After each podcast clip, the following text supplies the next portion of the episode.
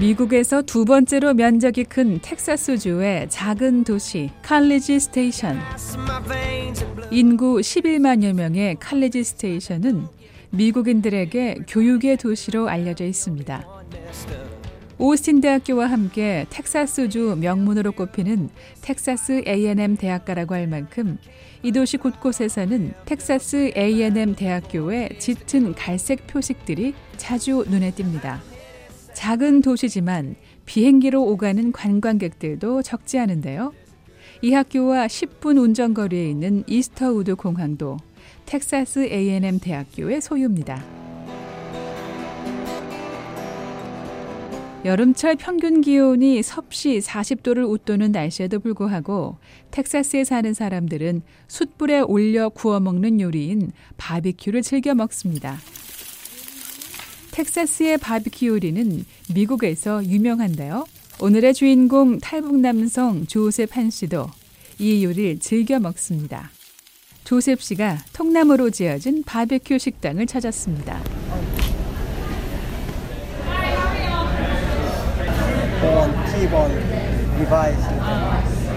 되게 바베큐 잘하는 식당은 직접 이렇게 장작으로 펴가지고 굽나 봐요. 네. 조셉 씨는 양념에 고르게 익힌 소고기가 들어간 햄버거와 통째로 구운 감자를 주문합니다. Yes, we have a 12, Oh, but 16, uh, and a just 20 the ounce. hamburger stand. Uh, Oh, hamburger steak. Okay, I'm sorry. Hamburger steak, and do you want french fries or a baked potato? 음식이 나오는 동안 조셉 씨는 식당 벽을 가득 채운 장식물에 대해 얘기하는데요. 여기가 군대하고 뭐 이런 농, 농업, 사냥 뭐 이런 것 같은 거 좀 많이. 한갈색의 통나무 벽에 작고 큰 소품이 빼곡히 걸려 있는데 여러 마리의 사슴, 독수리 등 동물 박제가 유난히 눈에 띕니다. 조셉 씨는 텍사스의 고기 요리가 입에 잘 맞아 가족과 동료들과 함께 종종 이곳에 오는데요. 그의 연구실이 바로 식당과 가까운 곳에 자리 잡고 있습니다. 보통 운전하고 다니시죠? 예, 운전, 운전하죠 여기서. 그 버스도 타요. 셔틀 버스, 학교 버스가 있는데 그거 타고 어, 그 기름값 아껴야죠. 그래서 다니긴 한데 또 어떨 때 가끔씩 요즘은 방학이 돼서 6시까지밖에 운행 안 하거든요. 그래서 오면 좀 늦- 늦을 때가 있으니까 가끔씩 오늘 좀 세미나가 갑자기 늦어지면 버스 놓치는 경우가 있거든요. 그때는 자동차 갖고 가야죠. 그러니까 또쭉 가시면 돼요.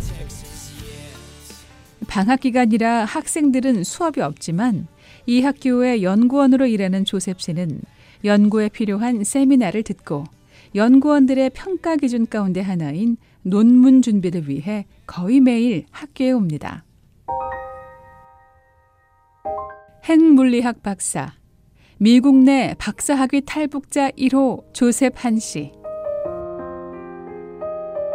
조셉 씨가 미국에 온 지 올해로 8년이 됩니다.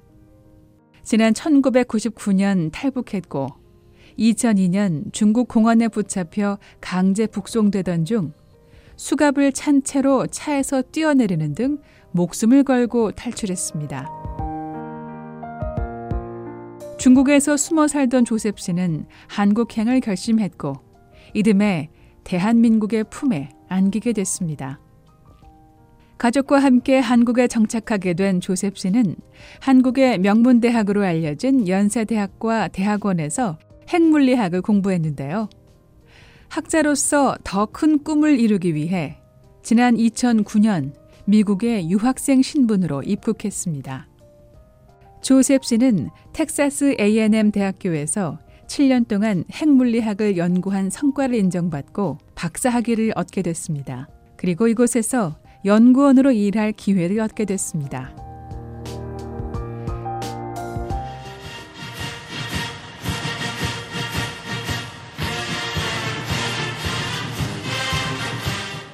한 씨의 학교에 대한 자부심은 남다릅니다. 칼리지 스테이션에서 8년을 사는 동안 학교와 지역에 대한 전문가가 다 됐습니다. 텍사스 A&M 학생들을 애기라 그러거든. 애기라고 하면 그 한국말로 농부예요. 농부. 근데 원래 이 대학이 agriculture. 예, 그 미국에서 가장 큰 대학교 부지를 소유한 이 학교는 애칭 애기랜드라고도 부릅니다. 애기라는 말은 농업을 뜻하는 영어 단어 agriculture에서 나온 말이라고 조셉 씨는 소개합니다. 4만 4천여 명의 학생 수 규모에 있어서도 미국 내 10대 대학의 하나로 꼽힌다고 조셉 씨는 말하는데요. 이 대학교의 상징물 가운데 하나로 거리 어디에서나 보이는 56m 높이의 물탱크를 꼽았습니다. Welcome to Aggieland, Aggieland에 온 것을 환영합니다라는 문구가 커다랗게 쓰인 물탱크입니다. 자기들 농부라는 건 자부심이 있어요. 북한에 가서 농, 농, 농사꾼 하면 별로 안 좋아하는데, 근데 미국은 그 농부에 대해서 되게 자, 자부심이 있어요. 전통이니까요, 옛날. 전통. 예, 전통. 그러니까 텍사스에 농사를 짓고 그러던 근데 지금은 농, 농공대뿐 아니라 다른 대학들도 많이 좋거든요. 근데 드넓은 대지를 일구고 대평야에서 미국을 개척했던 서부 개척의 정신이 남아있는 도시 칼리지 스테이션은 이 학교의 탄생으로 비롯됐다고 조셉 씨는 설명합니다.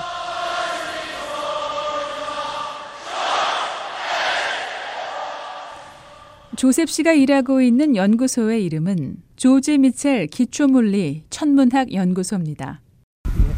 저기 물리학과 빌딩에.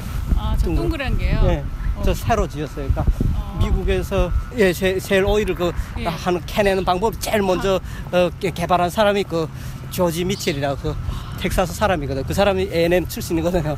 근데 그 그분이 옛날에 어, 어, 석유과 부모님이 그 자기 그걸 서- 석유과로 갔는데 사실은 그 사람이 꿈이 물리를 하고 싶었는데 그래 대신 나중에 나이가 많으면서 투자를 해서 빌딩 세웠거든요. 그래서 이름이 조지 미첼 Physics 빌딩이라고 했거든요. 그 제가 온해 지어졌어요. 제가 아, 2009년도예요. 예, 그때. 지어서 이게 조셉 씨가 미국 유학을 시작했던 해와 현재 자신이 일하고 있는 이 연구소의 완공 시점이 공교롭게도 같다고 말합니다. 물리학 박사 한 씨. 물리학에서 현재 진행 중인 연구 분야는 대략 응집 물질 물리학, 원자 분자 광물리학, 입자 물리학, 천체 물리학, 지구 물리학 등 다양하지만 조셉 씨는 물리학이란 이런 학문이라고 간단하게 정의합니다. 북한에서는 물리학을 그 자연의 이치를 어, 알아내는 학문이라고 부르거든요. 자연에서 그냥 보는 건 현상 보는데 그것을 수학적으로 설명할 수 있게 그러니까 툴 갖고 이렇게 설명 그게 있으니 물리학이거든. 그, 그것을 하나 이렇게 만들면 그 법칙이 되고 그렇게 거기다 뭐 뉴턴의 법칙이라든가 과학자 이름을 붙이는.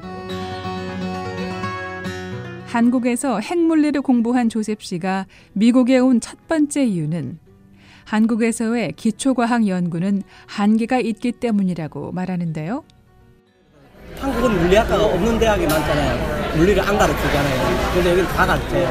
이렇게 점, 그러니까 커뮤니티 칼리지도 가르치고 뭐 이런 그 다음에 일반 다른 university도 그런 데서 다 가르치는데 한국은 뭐 유명한 대학 몇 개에서만 물리 그게 있고 이제는 학과가 점점 폐쇄되더라고요. 기초과학을 살려야 하는데 한국도